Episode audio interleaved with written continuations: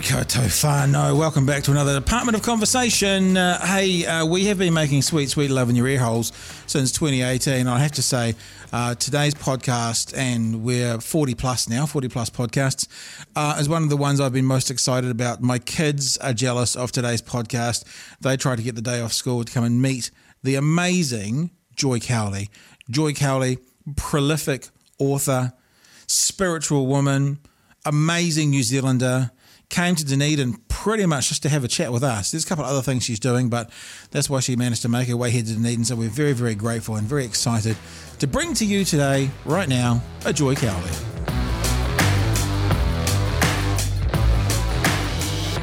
experience. Hmm. And, you know, wisdom comes from life experience well digested, doesn't it? And life experience well digested. Yeah. So it's got to be more than just life experience. Oh, yeah. Yeah, yeah, yeah. Yeah. So it doesn't mean, it means the older you are, it doesn't necessarily mean the more you know. There has to be the digested part. Well digested. Well digested. Now, very often, if that life experience is unpleasant in some aspect, Yep. our tendency is to project it out there. Um, someone is to blame, or um, some mythological creature, the devil, is to blame. But we project it out there instead of seeing it as a teaching, as something that we can process and learn from. Because I believe that spiritual growth comes through the tension of opposite states. This is really interesting, and we should probably announce that. I'm looking at Jason. I think we're just going live now, so we are live with Joy Cowley. Thank you so much for coming in. I'm absolutely honoured, excited, as is every person I speak to, my children included, that we get to speak to you today in our humble little podcast. So thanks for coming in.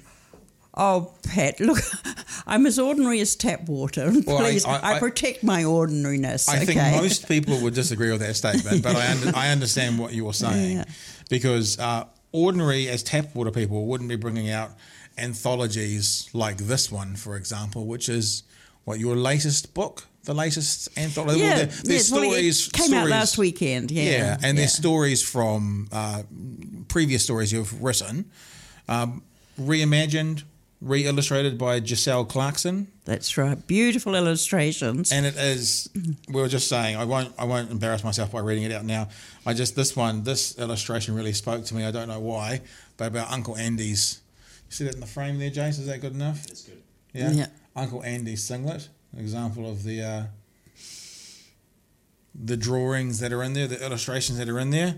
But And- when when you look at that, Pat, you will see that it's the illustrations that bring the words alive. That they really do. really think yeah. so. That's Yep. interesting, especially Yeah. coming from the author to say that. Uh, two authors. I think the illustrator almost always is the co-author. And what an illustrator does t- to my words Yep. uh, is breathe life into them. We had an expert on yesterday talking about Shakespeare, uh, Dr. William Germano, who's over come to Dunedin from New York to deliver a lecture about Shakespeare in the operatic form. And he said something similar because you think about Shakespeare, you think about the written word, but he's basically saying it's the actor's job to actually bring life to those words. That's true. So it's uh, That's true. Yeah, it's the, the the combination of the two for the whole product. So you would say that the actors are co-authors. Yeah, yeah, yeah, yeah. Yeah, if you were yeah. using that analogy. Well, that that's so certainly it's very clear in children's picture books Yeah.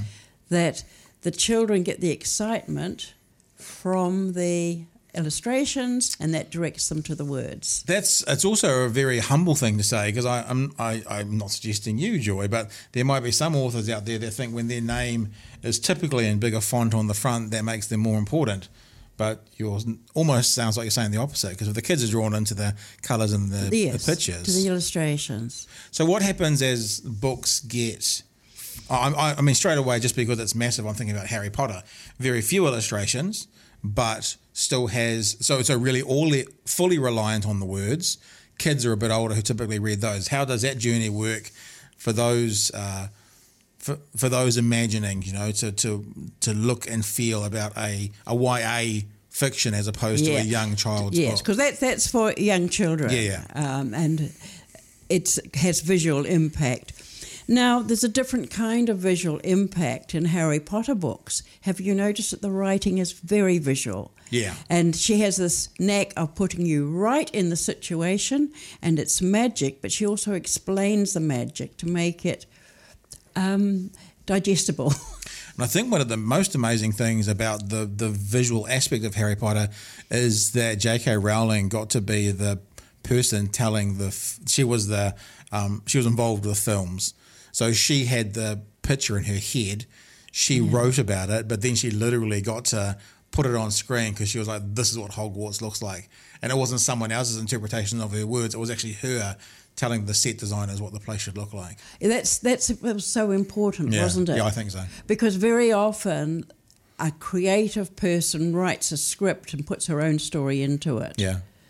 And th- because J.K. Rowling did that herself, the films were true to the books. Yeah. Yeah, I think very much so. Maybe more so than any other, especially the YA area books to movie adaptations. Have much of your writing been turned into film? Uh, you know, uh, after school programs, short stories. No. no, Just because it's not something you've been interested in, or just the opportunity hasn't. Well, I up, don't or- do that. Uh, a couple of books have been made into films. My first adult novel was made into a film. Roald Dahl bought the f- film rights for his wife Pat Neal, Yeah. who had had several strokes, and he wished to, to help with her rehabilitation. And my first novel, which was a, actually a, a very quiet and gentle love story called Nest in a Falling Tree, published in the 1960s, he, he bought the film rights and wrote a script turning it into a murder mystery. Oh, right. well, actually, more of a horror story. So it changed from a, a- soft and gentle love story to Saw, Yeah, the yeah. Saw movie Well, it, series. was, it was a story about a young necrophiliac, actually. Oh, so, it right. was, so it was, it was. He really went the whole hog on it. Um, but I, I really didn't mind. It wasn't a good movie, but he did pay a lot of money for it, and that bought the property in the Marlborough Sounds. Oh, very good. had. So that's that's uh, the, there's certainly an upstream literally effect for that for the movies. Yeah, there was. Yeah. Now, now you are a, a prolific. Would it be fair to acknowledge you're a prolific writer? The stories, number of stories you have published in excess of a 1000 Mm-hmm. Yeah. Yeah, there there are oh, a lot of early reading books Yeah. because I've been very concerned with children who had well my experience actually when I was young. I was a late reader um, because the reading system didn't suit me. Right. I was an imaginative child. I was very visual, and I had to learn letters and then two letters together and then short words and then longer words. There was no meaning. And it's important that children read for meaning. Right. So when my own son was having little problems reading, his teacher intervened and said, Why don't you write for him? Which I did. She held up the book he was supposed to be reading and said, There is no reason why any child should be interested in this book. What a great teacher. yes, she was a yeah, great teacher. that's awesome. So she, um, I wrote for him, for other children. I actually asked, did story talk with them. I asked them questions about if you could have any birthday party you like, what would it be like? Got some fantastic ideas, and I'd write that down.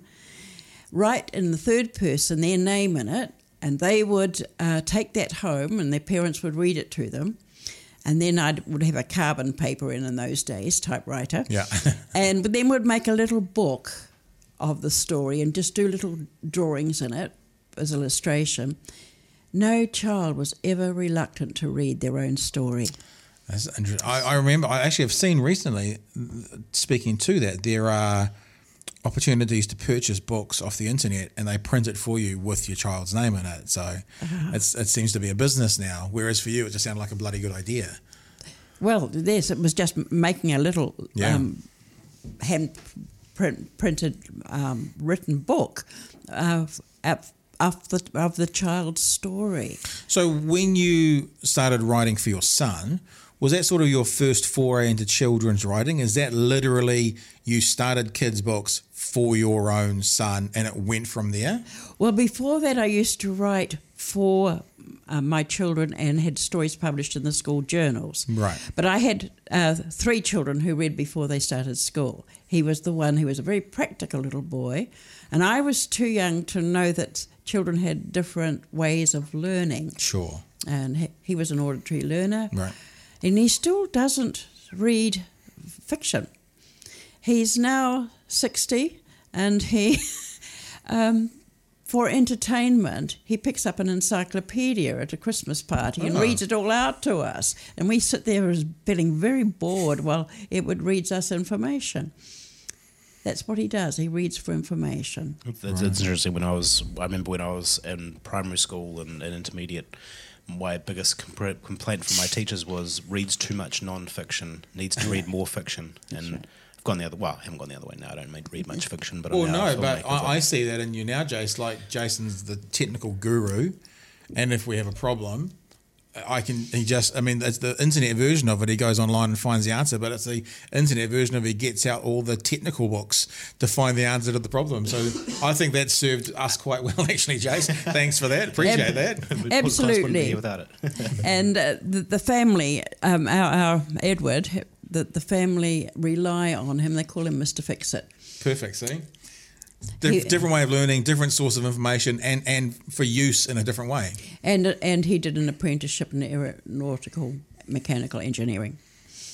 So you're writing for your son. You're writing. I, I remember those journals. They still use journals today, don't they? And You've got little Lees at school. Journals are still yeah, yeah. So my daughter's in um, year one, so she's learning to read um, properly. So she gets books, and she's yeah. They have levels, so they go level one, which yeah, and they have just different. You know that word that level one book might not have any words that are bigger than four letters, sort Yeah, of right. thing. And then it's all very, very light. It's maybe only four word sentences. It's just right. for then me. they go it's, up, yeah. it's it's such a vivid memory. I can if I close my eyes, I can still picture myself walking through the part.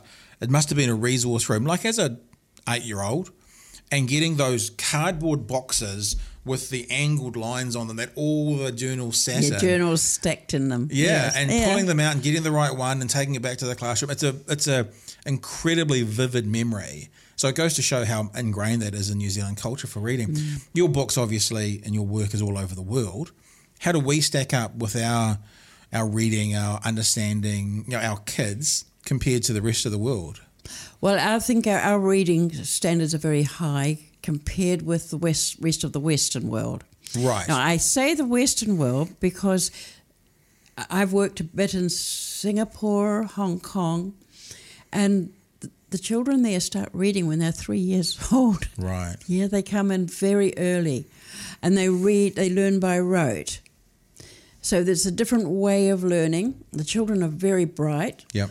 The first time I talked to young children in a school um, in Singapore, they bussed children in from other schools. So there was this huge, huge hall, open at the sides, but it was steaming hot. I had a fan. The children were in uniforms, and these little children were sitting cross legged with their arms folded, five and six year olds. Yeah.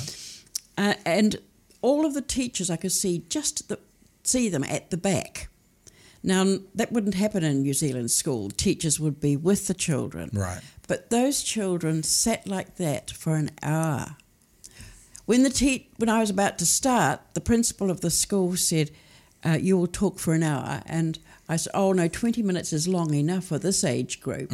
And he said, "The buses will come back in one hour." Yeah. Okay. So I talked for an hour, or just on an hour, and they asked very sensible questions after that. I, I was amazed. I hadn't seen that. But that became usual in those schools. Singapore, I think, is listed as the country with the highest IQ in the world on average. So it kind of makes Yeah, sense. I think so. Um, you could probably Google that for us, Jace. I, I say things and I think, I wonder if that's rubbish or not. There you go. The 10 most educated nations in the world. Yeah, so I think it's um, so looking at the according to this website in particular, it says that we are seventh in the world there for literacy rates. Top Russia, 10. Canada, Japan, Israel, USA, South Korea. Japan is good too. Yeah. Does that think. does that feel right to you? Uh, the the says the number one country for literacy in the world is Russia. or is that just because Putin says everyone can read? And I think it's because it's also to do with their. But according to this, it says that they their literacy rates are good because fifty three percent of their population has a tertiary education. There's a great emphasis on um, re- reading in Russia. yeah, Now, I was there pre Glasnost, so um, it was a. I, there were lots of elements in education, early education, which I really admired under communist rule. For example, there was no violence uh, allowed in movies that children saw. right, okay, I mean, and uh, that our children's movies are just full of violence, and the the importance of reading in, in the home um, was so much better than ours. Here, people will sometimes read to their children, and it's usually the mothers because the dads are busy; they're working. Um, there, parents, both parents, read to their children, or, or did when I was there yeah, and that seemed to be universal. And it was like um, the music that they have in stores. You know, we have this. What do you call it when that boxed music they play in Music, like big stores? elevator music? Elevator Yeah, yeah, it was always classical music. Right. They were educated on classical music too. So there was so much gentle emphasis on education and taking um, those early years where children are sponges to give them the right kind of information that's going to help them later on. You sound like um, you have some concerns for potentially where society is today, where children are today, compared to maybe trends and the way we did things in the past, so to speak. Am I am I feeling that correctly? Is that something that you are a bit concerned about?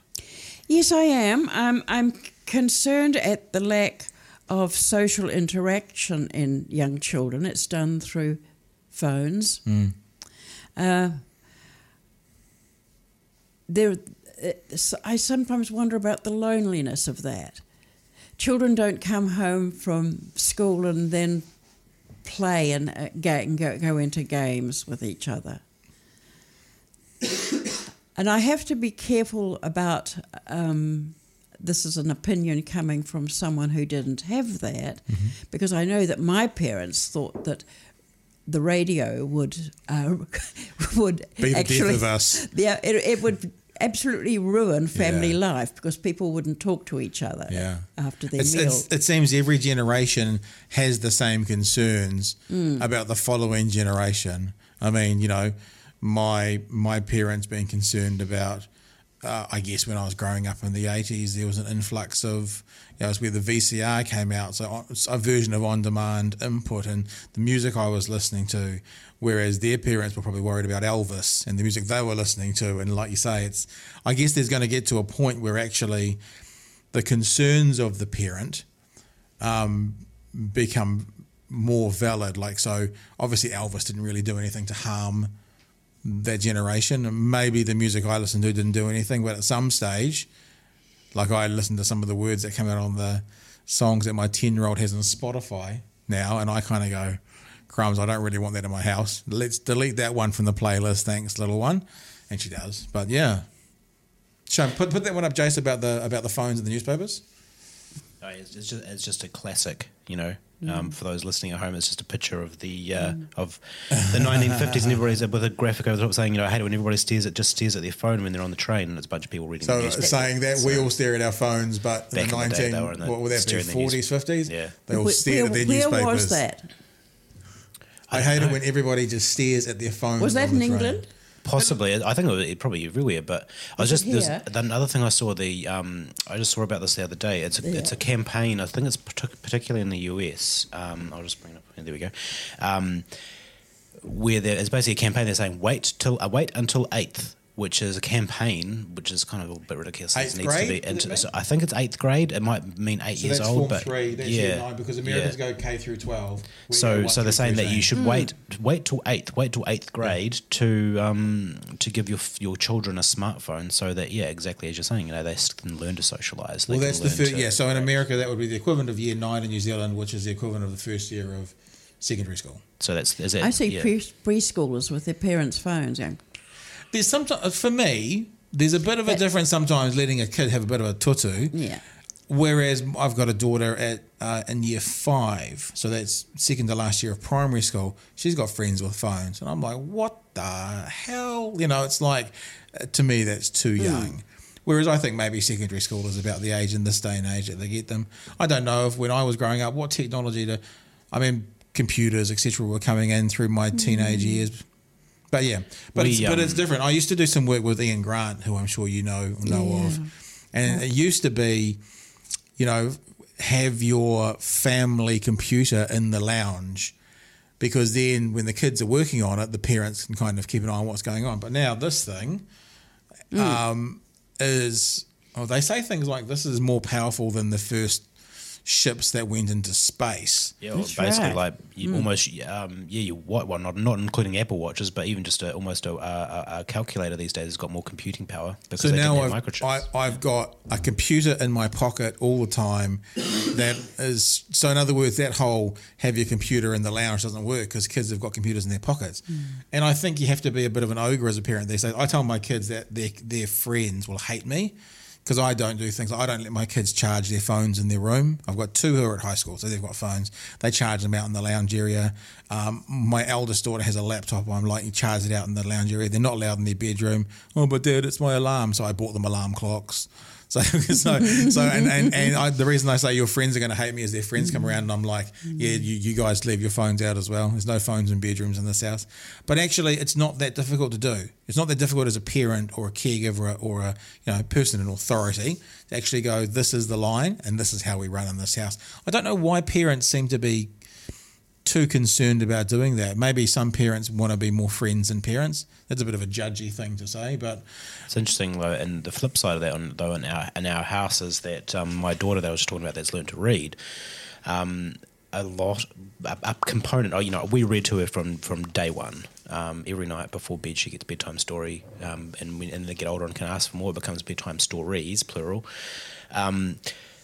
But she has um, when she gave up having her nap, she started having a quiet time in her bedroom, and so we gave her. She when she got old enough to, she actually had one of our iPads, which was locked to a particular reading app, and it was this little game that she could play where she had to collect letters and build words. And p- because of that, I think that actually gave her. A, she could she could do most of the alphabet and do some basic reading before she started primary school, and I think part of that was because she was engaged with the iPad, and so it's one of those it's one of those catch twenty twos. It's like it's actually a really helpful device, but you need to be very very strategic as a parent when you're using well, them. it's amoral, isn't it? I mean, that's what it's technology is amoral. It's neither good nor bad. It's how we use it. Mm. I mean, kids can Yes, be of on their smartphones all the time, and it can ruin their brains. Or like Jason just said, I guess little E's can be using them for educational games, and it might help their reading. Yeah. yeah. Well, I'm, I, I was a reader. Well, once I s- learned to read, I, I became addicted to reading. And I can remember my Scottish grandmother saying to me, too much reading, it'll make you soft in the head. She was probably right. But so she was worried about the amount that I of reading that I used to do. Um, yeah, I It's suppose every, every generation does have concerns about the younger generation. But I think where is the physical contact? Where is the inter- Yeah. physical interaction? Uh, I have, and, and you're right because you know, I also have seen in my house four teenage girls sitting there on the couches, all of them on their phones. Yes. And I've walked in on, and I've actually, it's because I'm an ogre. I've actually walked into that lounge sitting and gone, okay, you guys might as well go home now. And they've looked at me and I've gone, well, you you could be doing this from your own home. You could be playing on the phone in your own home. Oh no, but we want to do it together, but you're not interacting. So mm. it's just yeah. Yeah. I, I do think I do think that in society in general at the moment, and it, well, not at the moment, always people have kind of thrown up their hands too easily and gone, "Oh, what can we do about it?" Oh, you know, like in the classic. I remember when I worked as a talkback host, people used to complain about not being able to buy a house because houses are so expensive, and I would always say to people, "There's always a choice." So you live in central Auckland, you can't afford to buy a house, fair enough. Do you want to move to Matamata? where you can afford to buy a house. No, okay, but just be aware it's not that you can't buy a house; it's that you're making a choice Yeah. to stay in position A, and that the people are like, "Well, we can't move." And I go, "Okay, well that's fine," but there's always choices. But people tend to throw their hands up in the air and say, "Can't do anything about this." I think 99% of the time we can do do something about most things, but we may just choose not to. I agree with that. Yeah, um, but I do worry about the suicide rate in New Zealand. Yeah. and is is there a connection there with loneliness, with negative news, for example? I used to have a, a, a well, I don't know what I'd call it. We went out to schools, but it was a little program about helping children to understand that when they watch television, mm. they are watching what someone wants them to see. Yeah. And if we look at our news and check, we, these children used to check what was positive, what was neutral, and what was negative. And largely negative, the news. Yeah, of course. If, So- it, if it bleeds, it leads. It's they part say. of that bullfight mentality Yeah. we have. I mean, we even have to make our weather forecast sound like grand opera. you know? um, so, how is that affecting the children? Because we think it's good for them to see the news, and they sit there and they're absorbing all of this threatening stuff. Well, and especially now in this day and age where the news is not just 6 p.m. TV One, sit down and watch it with the, with the whānau. It is, again, you know, CNN sending what Donald Trump's up to straight to my phone. That's right. It is, um, you know, a news item popping up from stuff linked to a video on YouTube of all. So it's immediate as well. You know, should something big happen, probably the first place to go to, to find out about it is Twitter, because someone is there on the street watching it, tweeting about what's going on, and then it disseminates through actual journalists to get the. And how much of that is positive? Because None. don't do Twitter. None. Yeah, none, none. Oh, I mean, they well, how much of Twitter is positive? Not none. No, there's there's plenty of positive things on Twitter, but but it's it's a bit shocking actually. If you look in Facebook, especially, there are algorithms written to drive content to you that you interact with. But what they've found is people typically interact more with things they hate than things they love. Mm-hmm. So therefore, people within some social medias, I know it happens on Facebook. I don't know about the others. The algorithm set up behind them as to what they're going to see is more often linked towards stuff they're going to disagree with than agree with. Because when you disagree, you complain. It's like when mm. you're at a restaurant, if it's the worst food in the world, you go, "Oh, this is terrible," and you make a complaint. If it's the best food in the world, you're more likely just to walk out and think that was lovely, but you don't. Yeah. It's not the equivalent. Yeah, that, that, that that's actually a hundred percent. I, I worked in retail and got retail training when I was um, a student, and they actually literally say that they say that if a person has a bad experience, they will tell ten people. Um, if they have a good experience, they might tell two. Yeah. Um, Yep. And so that's why you've got to be. Yeah. That's why you've got to be really good at resolving conflicts with customers. So, so how do you so how do you get around all this negative input on, on children? Then what do you do? Well, I first of all to make sure that they don't see this is what the world is. It's it's what someone wants you to see. I remember someone once saying um, at the end of every news bulletin, it might have been an American comedian, they should say, um, "So that's how twelve people spent the day today. The other three hundred and twenty million had a lovely day." Yeah, yeah, yeah. And I think we should take a step back and just look at how does this affect children, especially teenagers who are full of hormones and are great one day and depressed the next day. What's going to tip them over? Well, and also, I mean, I've been talking to my my daughters about this recently. Uh, then to think about where they are in their in their growing up, you know, the, the the idea of the frontal lobe being so important to, you know, consequences and that not being fully developed in blokes until the mid twenties, and you know, in females more, more like early twenties, and so decisions and stuff that teenagers are making when they're 16, 17, thinking the world is ending or whatever give it give it a few years and wait till you're fully developed developed and then let's readdress that. Hmm. Yes. Yes, well, I, I think during World War II, I used to hear adults saying that the world was going to come to an end. Hmm. And that's always been a prediction in, in, um, in fundamentalist churches. They've always The end is nigh. The, yep, the, the end is coming. Mm. Uh, and they'll they'll find texts to prove that. Mm. So there is this something is feeding the negative in people, and it's probably news. I mean, I have friends who don't watch news now, and that Right. they avoid it. When you started this this part of the conversation, you referenced suicide figures. Hmm. I wonder, Jace, suicide figures today, with this massive exposure to negative news, versus say suicide stats in the nineteen, let's say eighties, where you didn't have the twenty four hour news cycle, you didn't have, you know, negative news come into your phone in your pocket. Are they are they similar or are they? Well, there's um there's some stats. Yeah, so this is the, um, this is on the stats website, and they've Try stopped. they've- going back before the 1980s. yeah, yeah, well, that, that's that's the thing to, is that don't, they don't seem to have much more data, but uh, it about the 1950s. Oh, is that the age range? that's age people? ranges. Okay. Yeah, yeah. So this is like 1996. Goes to the nineties, which is which is the internet age. Yeah, Yeah, But the seems suicides, I mean, as, as the blue line's male is drop is dropping down.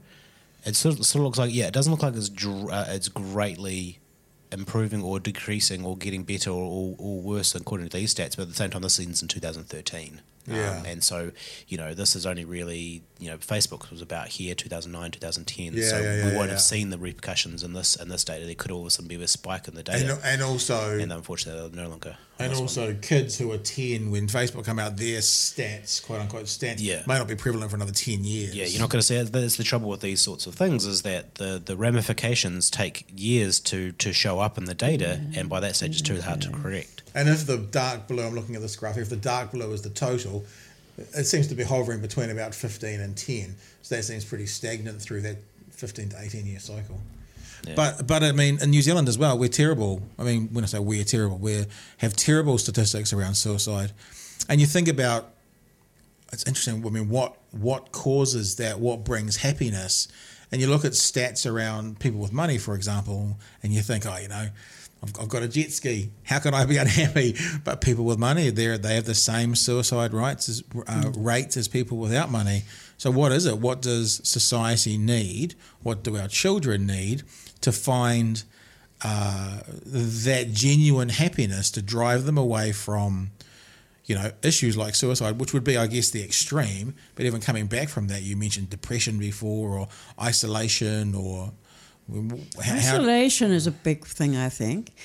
Um, in 1978, I backpacked around South America All right. for two and a half months, and I, I was in countries because I was I was doing it on a shoestring. I, I was travelled on the trucks with the campesinos, and I thought these people have no right to be so happy. Why are they so happy? I, they were. And the average expectancy of life then in Bolivia was uh, 45 for women and 43 for men. wow, Well, that's that's not a life as far as we're concerned. certainly nothing to be happy about. And I soon learned that if I wanted to buy something in a shop, I didn't go in and ask for it. That would be very rude. I would ask the man how he was, how was his wife, how were his children. We'd have this conversation. And then I would get my purchase, and behind me there'd be a long line of people waiting, and they'd be talking, and I actually picked up some good recipes and had good conversations, um, and, and waiting in those lines. But people had time for each other. It, it's really interesting because I'm feeling a little bit guilted by what you just said because I I stand in a New World behind someone who's having a conversation with the cashier. And I go, oh, just hurry up! Come on, I've Yeah. got places to be. But yeah, I mean, what you're, I mean, I, I think about the kind of Spanish culture of siestas, and you know, having a break and a chill out and a rest in the afternoon, and it makes me think there's some kind of parallel to what you're talking about. You know, it's it's just taking time, it's talking, it's spending time with people. And apparently, suicide rates are very low. That very unusual. Do you think that that that's a key marker for how a country's doing? Suicide rates. Do you think that's like a? if you're going to pull out some key markers, that's one of the ones that if it's high, look out. There's trouble in that country. It's an, aff- an affluent, um, an, a, a symptom of affluence, Yeah. suicide, because it is in Japan too. Uh, and they are very concerned about the suicide rate of young people, people who are driven, have got expectations placed on them. academically a lot as well, Yeah. isn't there? Mm. I've heard lots of stories about in Japan if a, a a child or a student doesn't reach a certain a place where they're expected to be, that can be enough to tip them over. Yes, it can. That's, that's Interesting. terrifying. I've just found So, out. what makes them feel worthless? That would be would that be not not living up to the standards expected of them? And that one ex- example. That that's what one one factor. Feeling alone in this, not having su- family support, um, and generally not having a, a, system around you of human support and comfort. Lacking Yeah. in friends. Yeah, it's interesting because um, yeah, I'm, I'm just reflecting on the friends. My my daughters, they they chat away on their phones to their friends, and on one level, I kind of go, well, they're connecting with they know, they know these people in real life, so they're their friends from school. It's not like they're just strangers on the internet. But on another another level, I kind of go, well, is that worse than picking up the phone and talking to them? Is picking up the phone and talking to them worse than when I say worse, I mean uh, not as effective in building relationship as walking down the road and sitting at the bus stop and meeting your mate there and chatting. Yeah, I'm not. I'm not sure. But isolation would be a horrible thing. I mean, I guess that's why people who are in places like solitary confinement, you know, get psychological issues. That would be the, I guess, most se- severe form of isolation, being forced into isolation when you don't want it. Psychological issues that come along with that. Why things like the World Health Organization have rules around how long you're allowed to leave someone in solitary confinement, because obviously it's recognised that that's an unhealthy place to be. It also happens with animals too. People think it might be nice to have uh, one parrot as a pet, and and the the poor parrot goes mad. dogs as well. Dogs are pack animals. Having one dog, Yep. or not not allowing them to have their pack. Yeah, gosh. It, um, you you have another obviously an interest. In fact, maybe you could retell the story we had in the car about your qualifications, and you found a, a faith, a spirituality in the eighties. Yeah. Tell us about that. Well, I, I've always had that um, feeling of otherness, a feeling of presence of otherness. I used to make Meaning something more than what we can see something and feel. more, something Okay. more than me.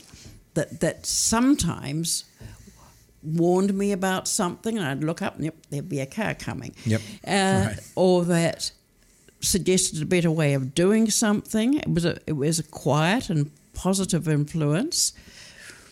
And I made up this story about being uh, having a, a twin sister who died when we were born, and she was in heaven and she was telling me things. Right.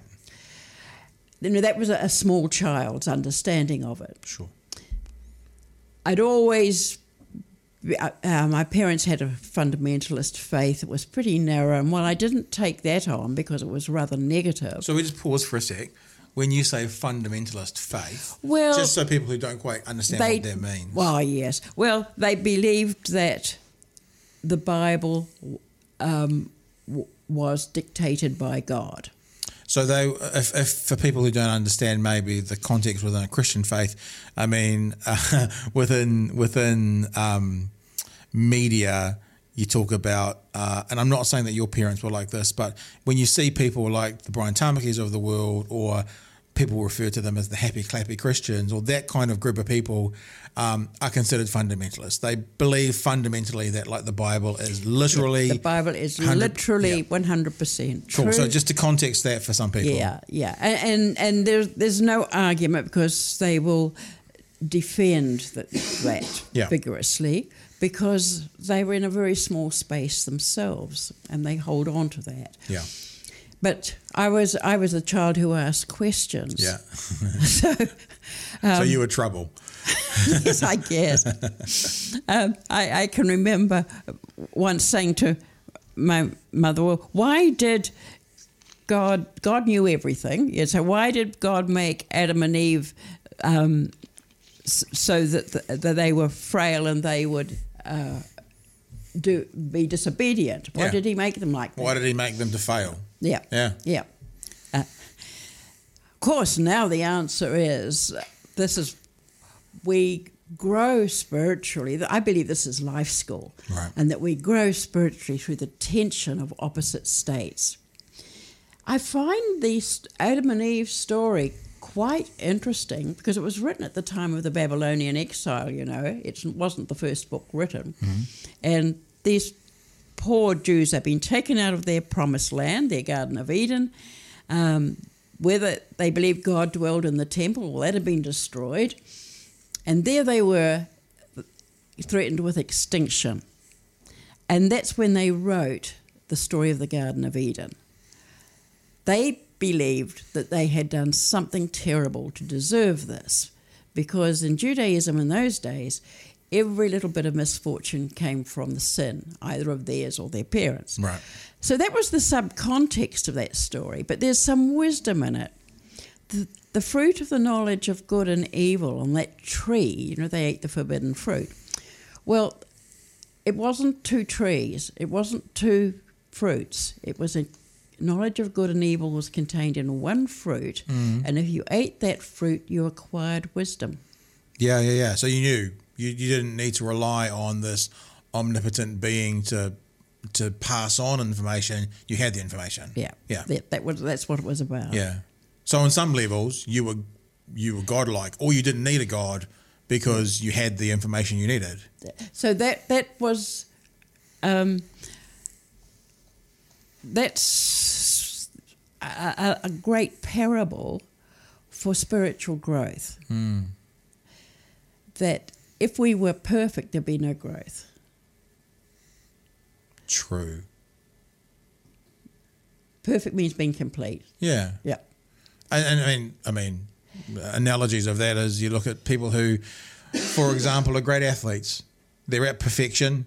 They've got all the skills they need. No need for growth. You look at someone who's uh, out, out of out of shape and overweight and stuff. They have an opportunity to improve their place to get to perfection.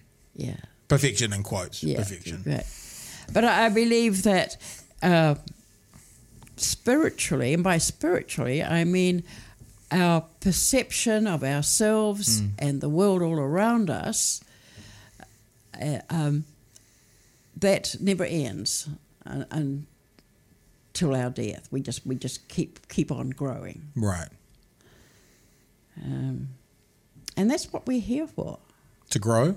Well, I would say, if you're going to ask me what I believe, I would say I believe that we come from a greater reality and we return to that greater reality, and our little time here in life school is for spiritual growth.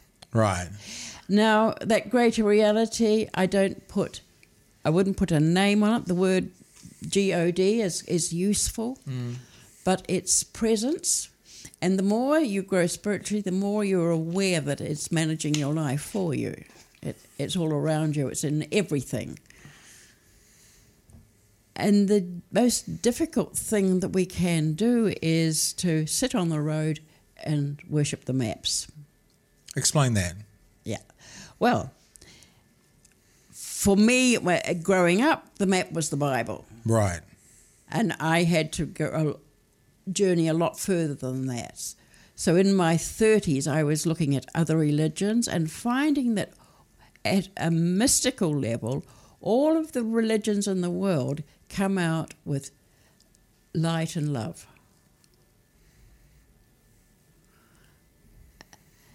And we need to be, we're very confident about what we know. We say the world is this, the universe is that. What we should say is we perceive it to be this or we perceive it to be that. Because all we can know is what is relayed through our five senses. And we don't have good sensory systems compared with some animals. it's true. You look at a flock of birds flying, and they wheel around like tea leaves in a drain. You know, they um, they never collide. right. They must have a consciousness that that holds them all in formation. Try doing it with the same number of planes and see what you got. Or just people running around a rugby field. Like imagine trying to get them all Yeah. to move at the same Yeah. time. Yep. So we we don't have a greatly developed sensory system. Right. And if we didn't have that, for example, if we left our bodies behind eh, and moved on, the greater reality might just be pure light. And the universe might be just pure light. How much of the universe do we really know, and how much is sensory experience? And a man said to me, Ah, yes, but these days we have all of this technology which tells us what the university is, mm-hmm. what the universe is. And I said, Yeah, but how do we read this technology? Mm. With the same five senses. So it seems that that we know what we know, almost what we can experience, what we can see, taste, etc., etc., etc. When you're talking about, I mean, you're a spiritual director. You, it means you direct people spiritually and help them along. How do we then step into what that spiritual is? How do we trust what it is if we can only really trust our senses? Well, I believe that we are spiritual beings on a human journey, not the other way around. I know when you said that before, not to interrupt you, I thought about boarding school. Yeah. It's like we've come from somewhere, we're in an education, you know, journey, and we go back to somewhere. I thought, God, I went to boarding school. Well, it feels like boarding school. So we leave home, we go to boarding school, and then we end up going back home again. yeah. yeah. Well, growth is the imperative of the universe as far as we know. It is it, uh, growth is the imperative of this planet mm-hmm. too. Everything is in a state of growth, or else in a state of decay to, to grow into something new. Well, I think we we we are meant to grow too. And I, what I, why I say I think that we are spiritual beings on a human journey, there is some evidence that we come from somewhere else. What evidence do you cite for that? We're working with children. Okay, explain that. Expand for me. Evidence that we come from somewhere else. Young children seem to have a memory of something. Yeah. Now, the children, I, when I wanted to do research for five year olds. I don't talk to five year olds, they're not reflective. I go to eight year olds and say, when you were five or when you were four, what oh, yeah. were your favourite things? What were you scared of? And what did you like? And uh, so I'd get information that way. And children will talk about their dreams. And they have commonly dreams of being somewhere very, very nice, which is. Um, and one girl used the word sunshiny, a sunshiny place, and then she, that, that it all turned nasty, and it all broke up. Now that's like a birthing dream. Right. Psychologists um, acknowledged that um, that we we had this sense of otherness when we were quite young, and they said that really it was the time in the womb for, for the.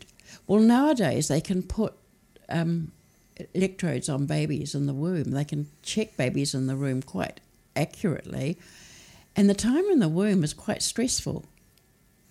Babies can feel uncomfortable with what the parent has eaten or the noise that's around, mm-hmm. and they can feel cramped. So it's a, it can be a stressful time. So where does the notion of perfection come from? If I asked you to describe an extra colour in the rainbow, you wouldn't be able to do it. No. How can you describe perfection when nothing in this world is perfect? Mm. Everything in a state of becoming. And to attribute that to the time in the womb is not valid. So you're suggesting that the the feelings of being in a happy place, paraphrasing, is pre pre womb. Everyone, you know, everyone is aspiring for perfection. Mm-hmm. That's something that's within us. Where does it come from? What do you think? Where does the aspirations of perfection come from? I'm a very lazy, non-focused man, so I might be the wrong person to ask that question. no, okay. So if I, I, I let me let me talk about it all the yeah, let me contextualize that for myself. Um, where does it come from? For me, for example, it comes from a desire to want to succeed, a desire to want to be able to see what I'm doing be valid and Why? valued and worthwhile.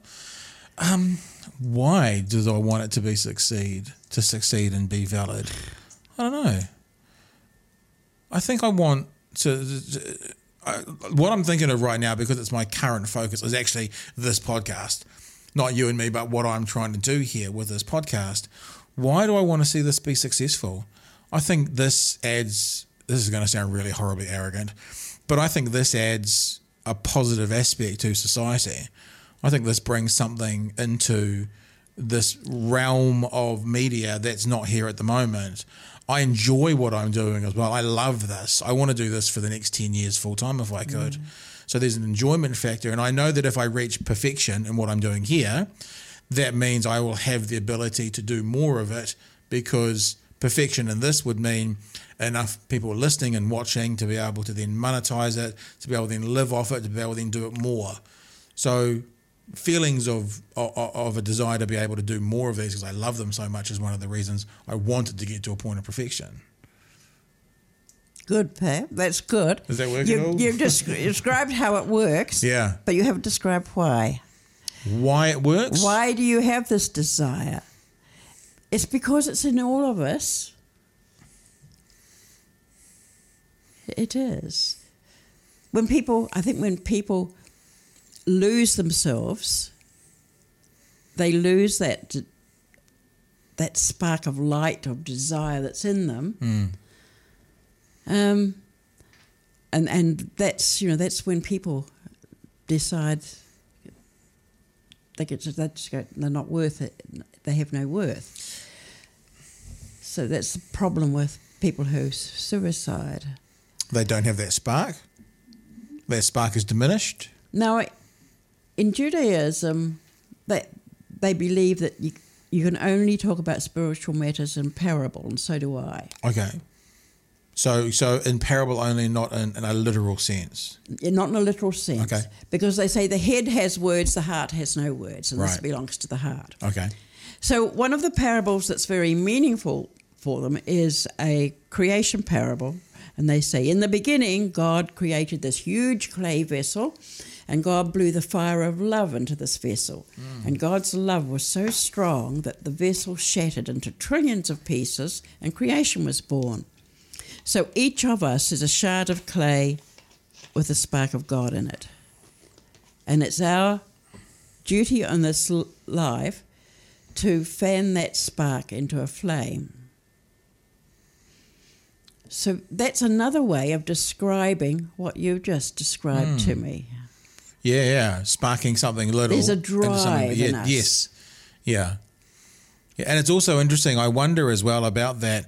I have a drive in me personally for some areas of life, and other areas of life, I'm like, That's right. don't really yeah. care about that. Yeah. And I wonder if that comes down to our individual spark. Like it's not a it's not a societal spark. Everyone.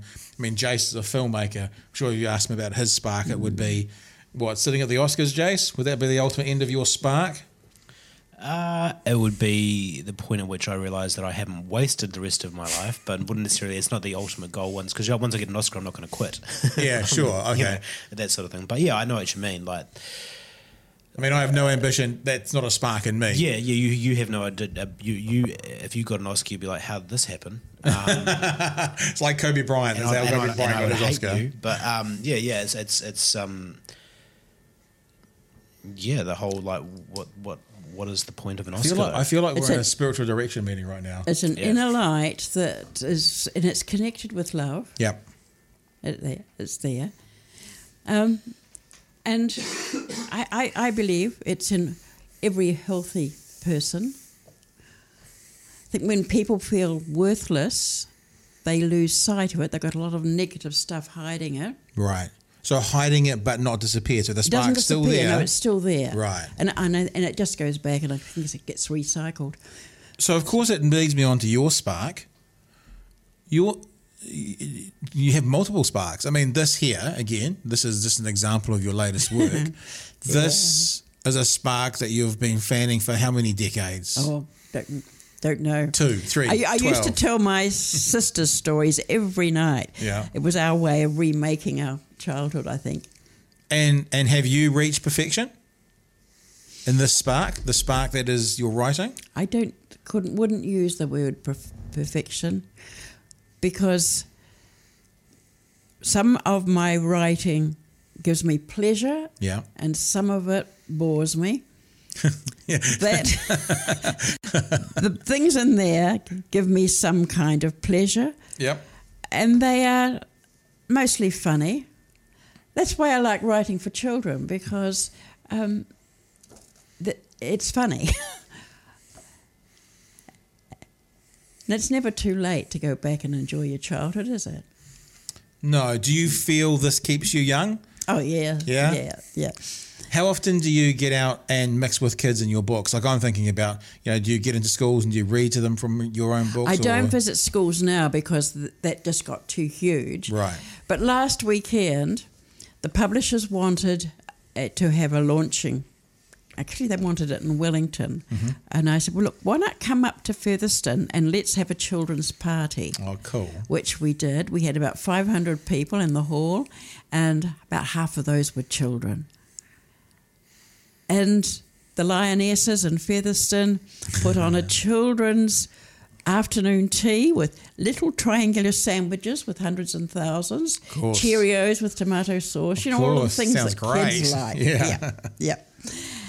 And it was just a wonderful afternoon. It, it really, really was. And that was the official launch of the book. It was the official launch. and that's great. That's that's that feels a bit Kiwi as well. Like to have that kind of launch as opposed to being in a Barnes and oh, those Noble in the middle of yeah, yes. yeah, yeah, yeah. And the, the, there was a young man who helped me. He had because my sight's so poor. He had post-it notes and he handed it round.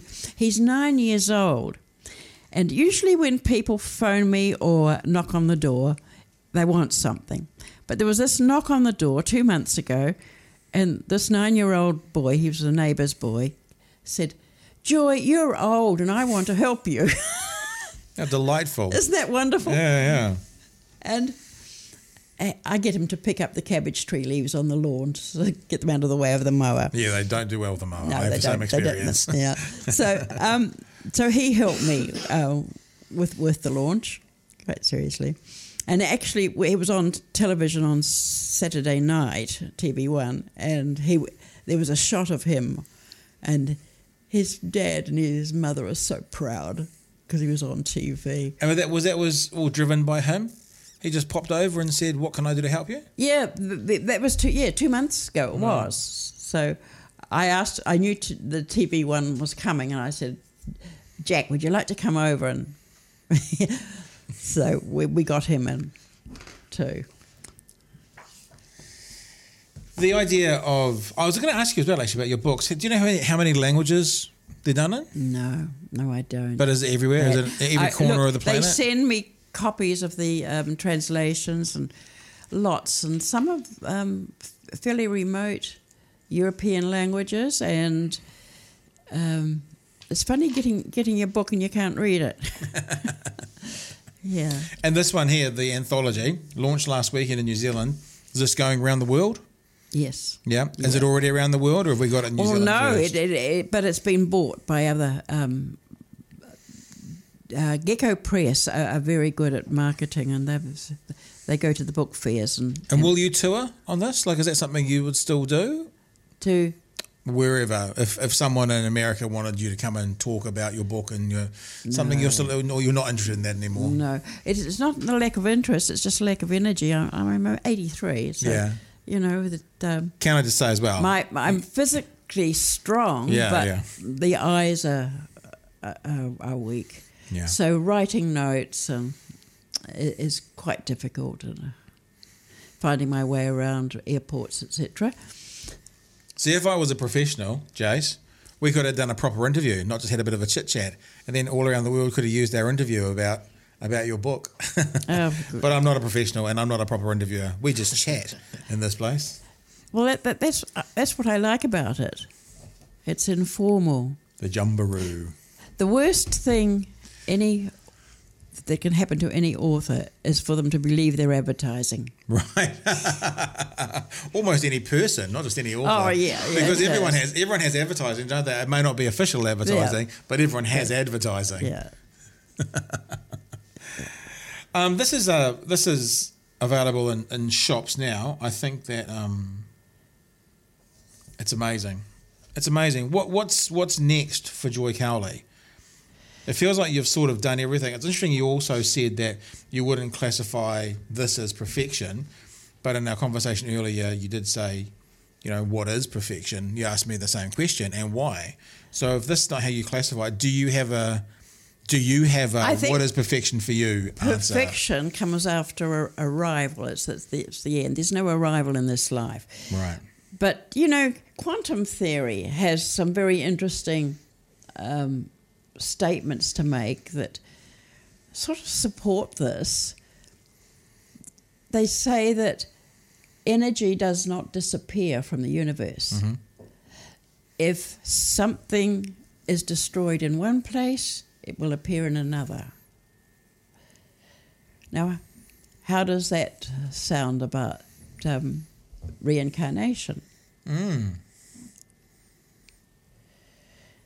And I also remind children too that ever since the beginning of the universe, there has never been another person exactly like them, and there never will be again. That too is true, as, as far as we know. It's interesting to think about that. There is also, um, I was listening to Neil DeGrasse Tyson. deGrasse Tyson. I always get those wrong way around the other day. And talking about within the universe and parallel universes, how there's parallel, a scientific theory of parallel universes doing everything that you can imagine ever doing. So there's a parallel universe where I'm the author and you're interviewing me right now. It's the other way hmm. around. And there's a parallel universe where, you know, we're doing this exact same video, but it's a different book of video. Sorry, you know. And there's a video where we're where we're doing the exact same thing we're doing now, but we're all frogs. Yeah. You know? Yep. Yeah. Yeah, Yeah, that's the branching universe theory, and then just yeah, the fact that there's infinite possibilities. I remember seeing a great infinite interview. possibilities, Yeah. but we get so caught up on this one little person, um, and we insulate ourselves Mm. and become a prison of one. Yeah. And that comes back to the isolation thing as well. It's the isolation. with that with that idea of that we're all unique because I've, I've, I've heard that in the context of um, you know I've been to a lot of script writing seminars and so forth and, and, and I often question you know um, who am I to tell a story or to tell my story or you know surely especially as a as a middle class white man which um, and there's no shortage of middle class white men that are, um, are ready to offer their opinions on things. Um, and so I'm so you know like why should I be allowed to tell my story or a story and then people will just respond by saying, you know, there's nobody like you. There's That's there's nobody right. that's had your life experiences and is going to tell a story like you will tell a story. And so I guess um, putting that into a kind of a question, what would you say to young authors that are considering, you know, they're going, oh, I think I First could of all, you know. drop any labels. So don't call yourself an author? Don't don't call you. Well, yes, don't do that. Just you've got all. We've all got stories within us, and don't call yourself a middle class white man. That's a that- label. It is a label, that's right, yeah. And Yeah. and, and heard I know other people use that. Don't, don't you use yeah, it? and, You- and, you- that, and that's the thing as well is that um, is people can get caught up in the fact that they think they don't have a story to tell because they are a part of a, majority. Um, Yeah. And the thing is that there is there isn't anybody like you know that young four year old or that young eight year old who really likes this thing and wants to write about it. And, and you know I've had many conversations as well about creativity, and people say you know we're not.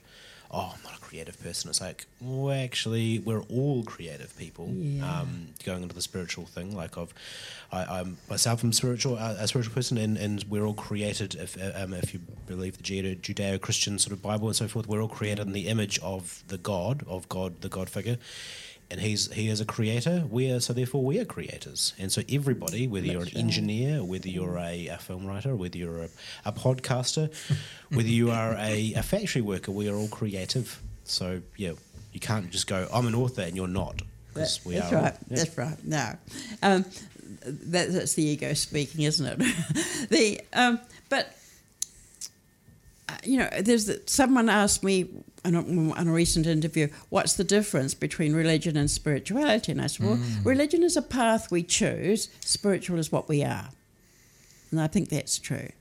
Is there an element that religion feels like also the the construct around someone's spirituality? Like I think when I think about religion, I think of the organizations and the buildings and the the the groups, the the the the foundations, and then spirituality is the people and where they go with it a little bit. I don't mm. know. I mean, like for you, for example, speaking of buildings surrounding you, when you had your spiritual journey and you came to a place where you, you know, jumped into a particular boat, you chose Catholicism. Yeah. Why Catholicism over anything else? because it, it was a journey which doesn't have an end.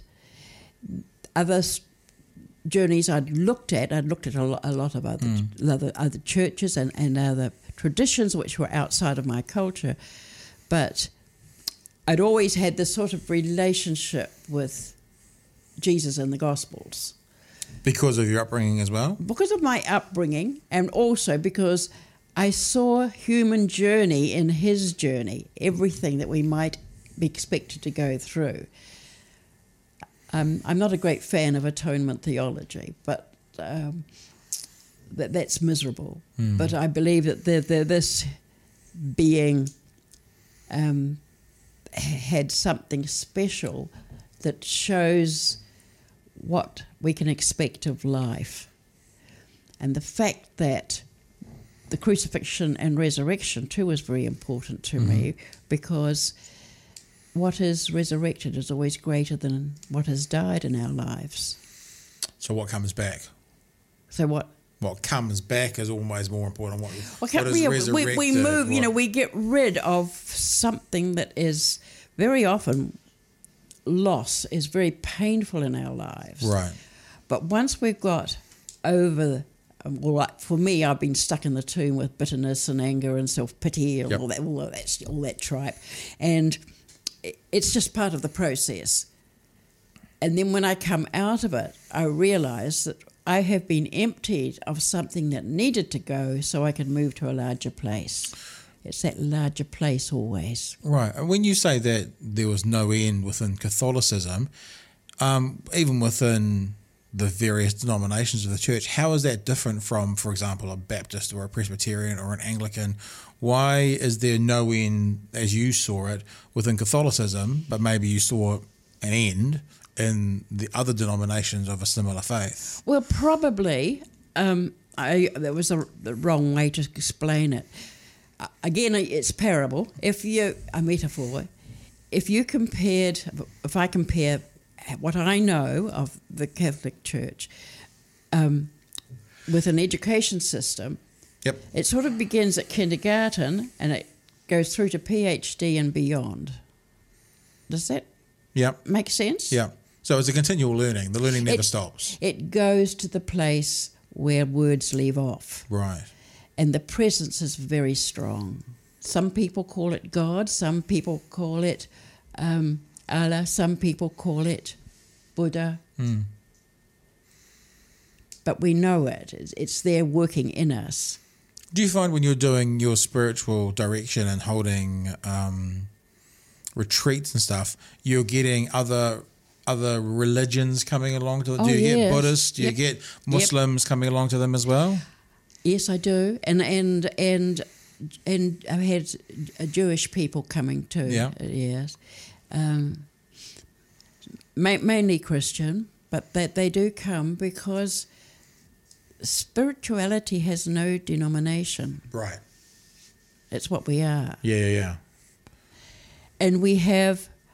I, I really believe in this in the power of parables, and we have a, when we create our own parables to explain what is happening in us. Right. There is um, a, a Sufi parable which comes from the Islamic tradition, which I like much. It's very, very simple.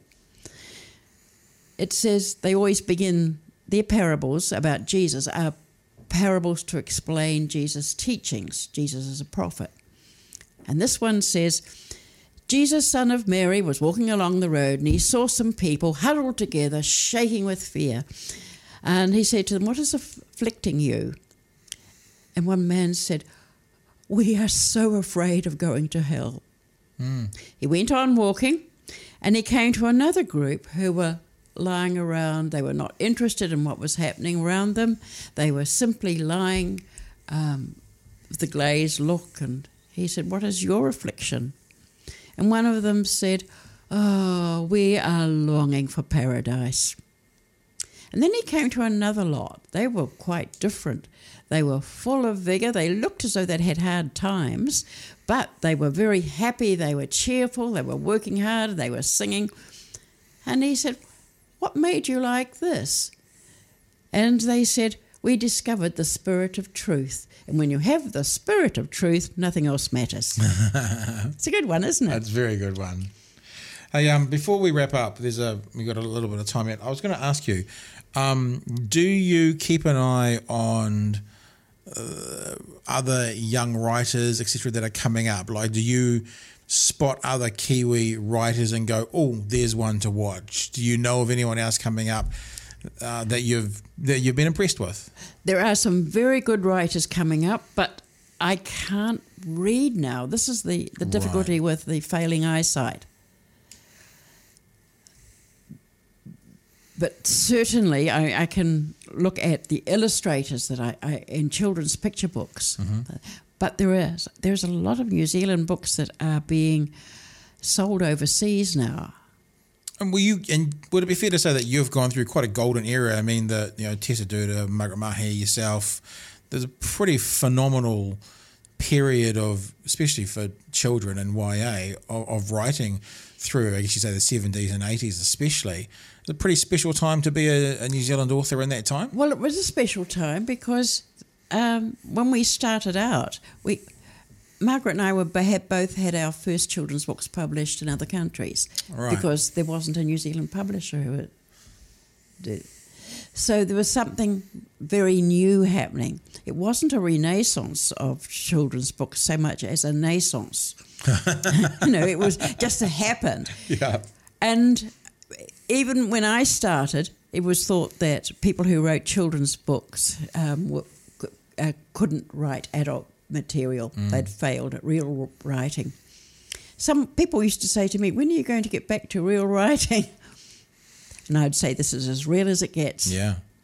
And also, I mean, it must be hugely satisfying to think you've been an influence on two, three generations of New Zealanders coming through. Must be an amazing thought. Like I said, I mean, my, my daughter, I think I told you this off air. Mm. If I'm repeating myself in an hour, I apologise. But my daughter, who was 15, was jealous that I got to talk to you today. She wanted to come in to the podcast. And the book she went running to look for to get you to sign was Chameleon Chameleon. I mean, what age group is Chameleon Chameleon aimed at? Sub three, three, four. Yeah. Yeah. yeah it's very and simple. that was the one. She, yeah, that was the one she went running to look for, to grab, and she was like, "Oh, where's my chameleon, chameleon?" And she's fifteen.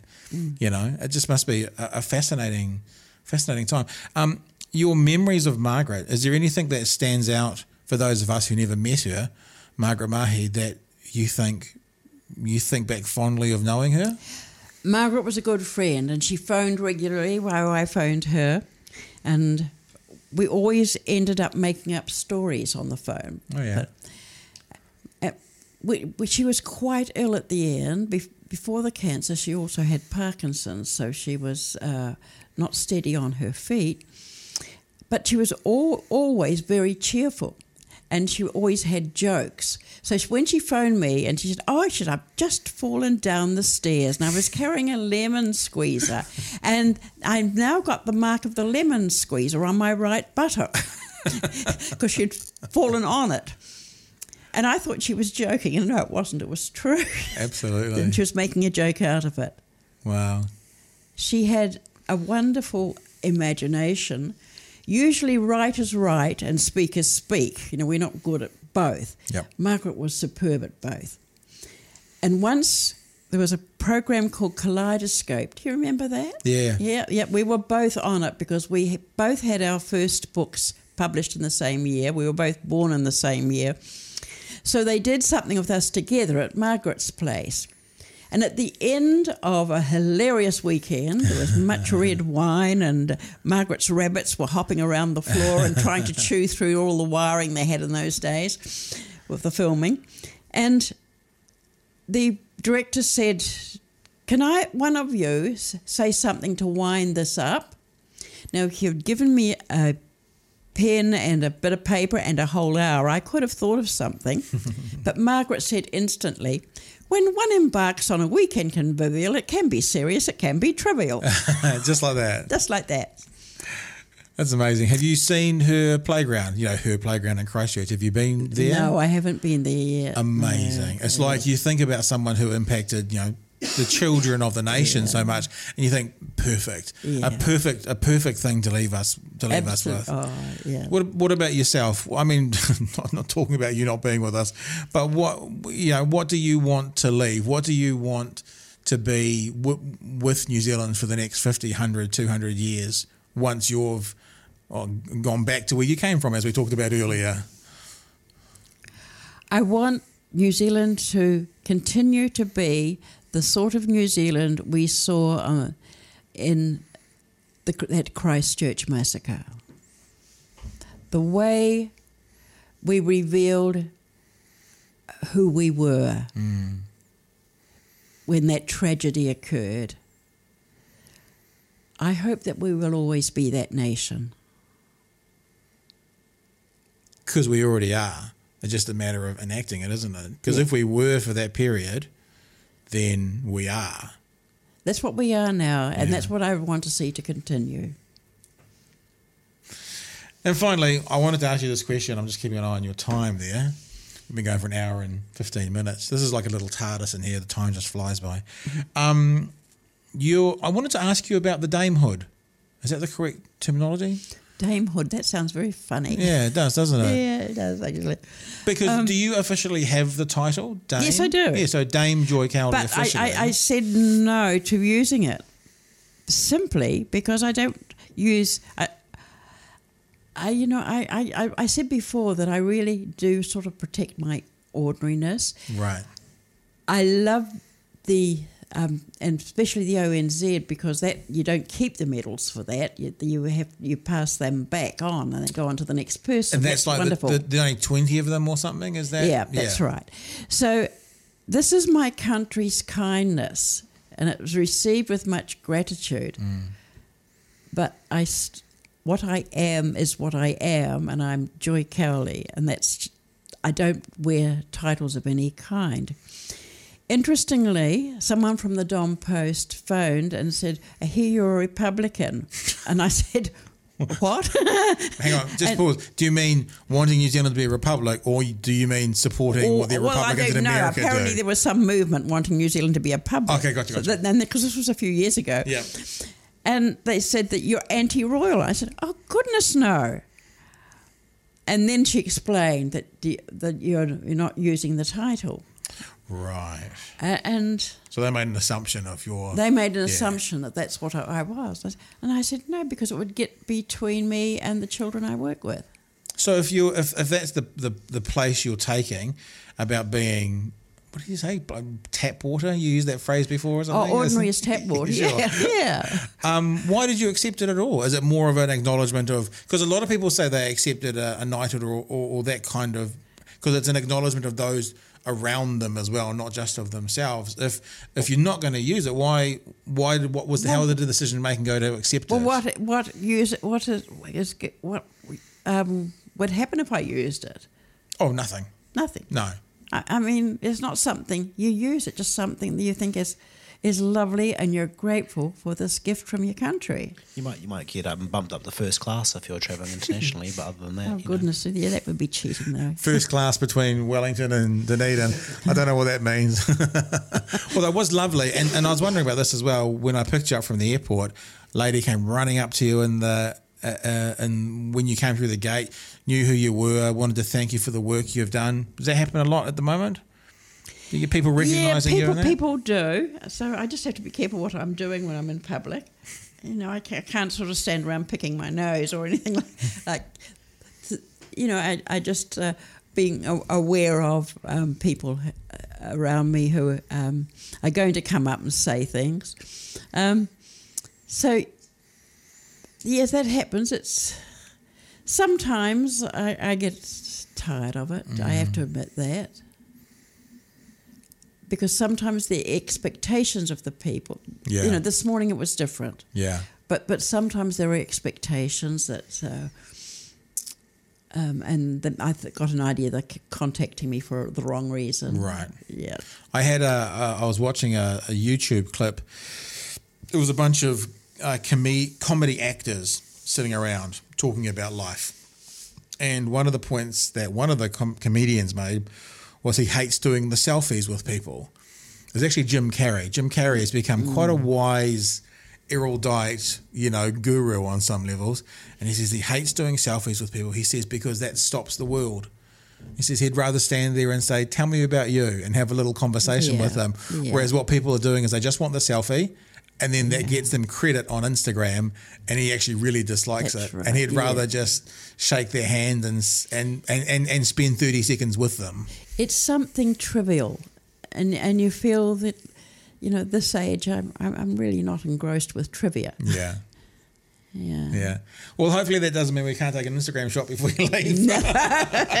no, no. But on that note, Joy Cowley, honestly, it's been an absolute pleasure. I've been so excited about having you in for weeks. Jace will tell you.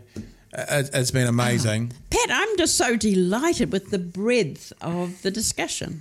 We went all over the place. In fact, we went all over the universe. That's what we do, and um, but and and and not that this is why you came. You didn't come for a for a publicity bump or anything, but it's an amazing looking book. It's got some amazing words in it. Working with those amazing images. Have you got time to read Uncle Andy's singlet? Shall I try? Yeah. My dyslexia might kick in. How long is it? Oh, you might run out of time. We we got all the time in the world. I think you had the note. The all right. Shall I shall I read shall I read a, a story to to wrap up? This is. Uh, can I just say, not that I'm uncomfortable Story, to do story this. time with Uncle Pat. Story time with Uncle Pat. This is a first. Reading a kid's story. I feel like I need a sh- camera over the shoulder, Jay, so you can see the pictures as well.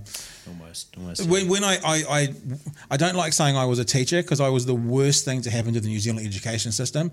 So what I typically say is I worked in primary schools for a couple of years. You get the skill of doing this. You know, you talk to the kids and you hold it like this, which I which I'm not going to do. You could, if you if you if you held it up in front of uh, Joy, in front of Joy's face, you could uh, have it. Ah. Well, look, I'll just read it. All right, Uncle Andy's singlet. Uncle, Sorry, Sorry. can you believe that? it's hard to find a good help these Here we go. Uncle Andy bought the singlet from an army, army surplus store. It was the only upper garment Uncle Andy ever wore. It kept him warm on winter's nights and cool in summer heat. A singlet that was long enough to dry his muddy feet. Oh, I will sing of the singlet, cried our Uncle Andy. A good old cotton singlet will always come in handy. Should we show the pictures? We did that one, didn't we? Have a look at the picture there. There's the old singlet. Beautiful. Beautiful. Moving on. The singlet made a useful pouch to carry new laid eggs, or veggies from the garden, or fresh killed mutton legs. uh, once it tied a gate up where Andy had no wire, it wrapped a leaking water pipe, it beat a bracken fire. Oh, I will sing of the singlet, cried our Uncle Andy. A good old cotton singlet will always come in handy. When Andy went out fishing, he took it off his back, tied a knot in one end, and made a herring sack. At home, he had a fry up of little silver fishes, and then he used his singlet to dry his breakfast dishes. It's delightful. You got a little picture there?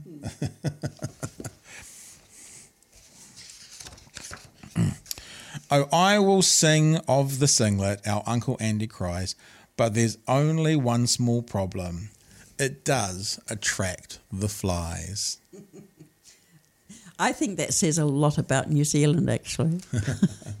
Joy Cowley, it has been an absolute honour. Gobbledygook was released last week, uh, obviously in all good bookstores.